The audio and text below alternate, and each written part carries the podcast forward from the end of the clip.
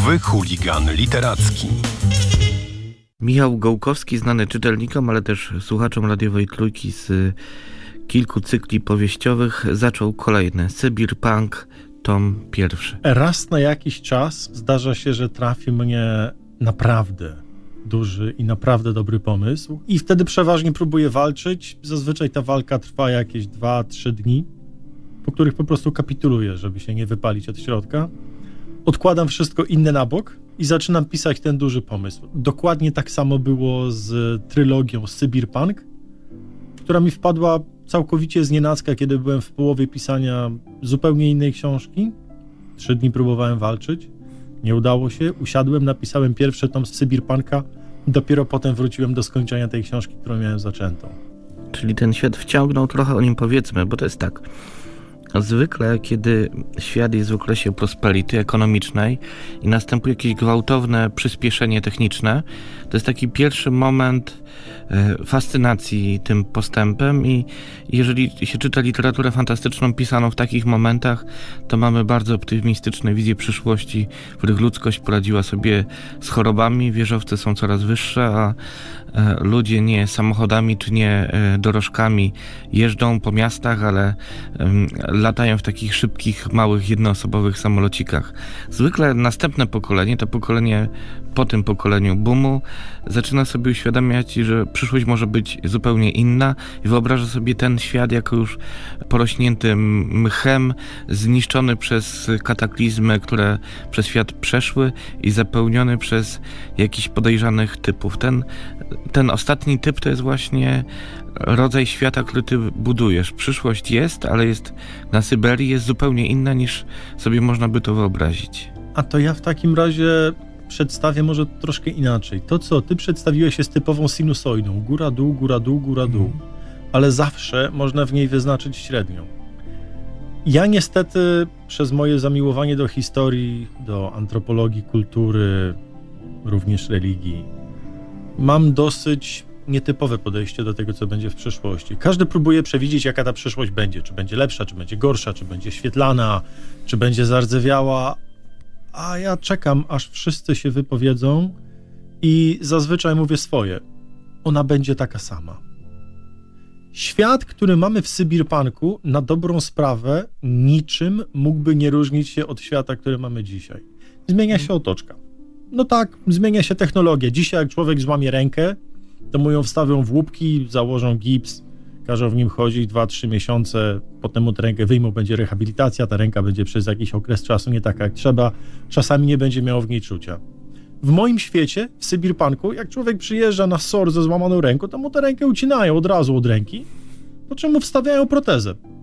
Protezę, która też nie jest jego, też nie ma w niej czucia, też na początku nie chce działać jak powinna i w zasadzie proces jest taki sam najstraszniejsze, wydaje mi się, w przyszłości jest to, że oczekujemy, że ona się zmieni. Że ona będzie albo lepsza, albo gorsza, że ona będzie inna, a ja właśnie mówię, ona będzie taka sama. Czyli to nie jest postapokalipsa. To nie jest postapokalipsa, to nie jest dystopia.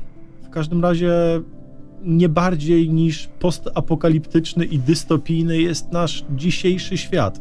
To jest po prostu odsłona tego, jak wygląda rzeczywistość dzisiaj, natomiast to jest troszkę tak jak z tragiczną historią Hamleta księcia Danii. Zastanawiałeś się czasami, dlaczego Szekspir osadził Hamleta właśnie w Danii? Właśnie w średniowieczu? On to zrobił po to, żeby jego rodacy spokojnie mogli pójść na to do teatru, obejrzeć to, a wychodząc z teatru powiedzieć, ale głupi ci Duńczycy. Przecież my jesteśmy zupełnie inni, bo to były tamte mroczne, złe czasy średniowiecza, a my jesteśmy o wiele lepsi, o wiele bardziej wykształceni, o wiele bardziej kulturalni.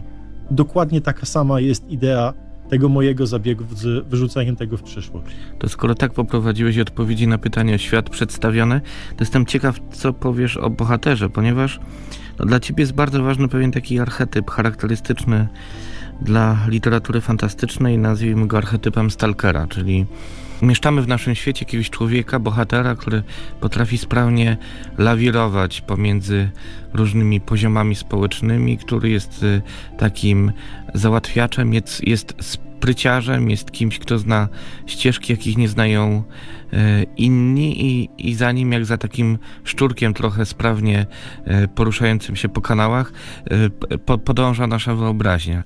I, I Sasza Kudowiec chyba wpisuje się w ten archetyp, archetyp stalkera, prawda?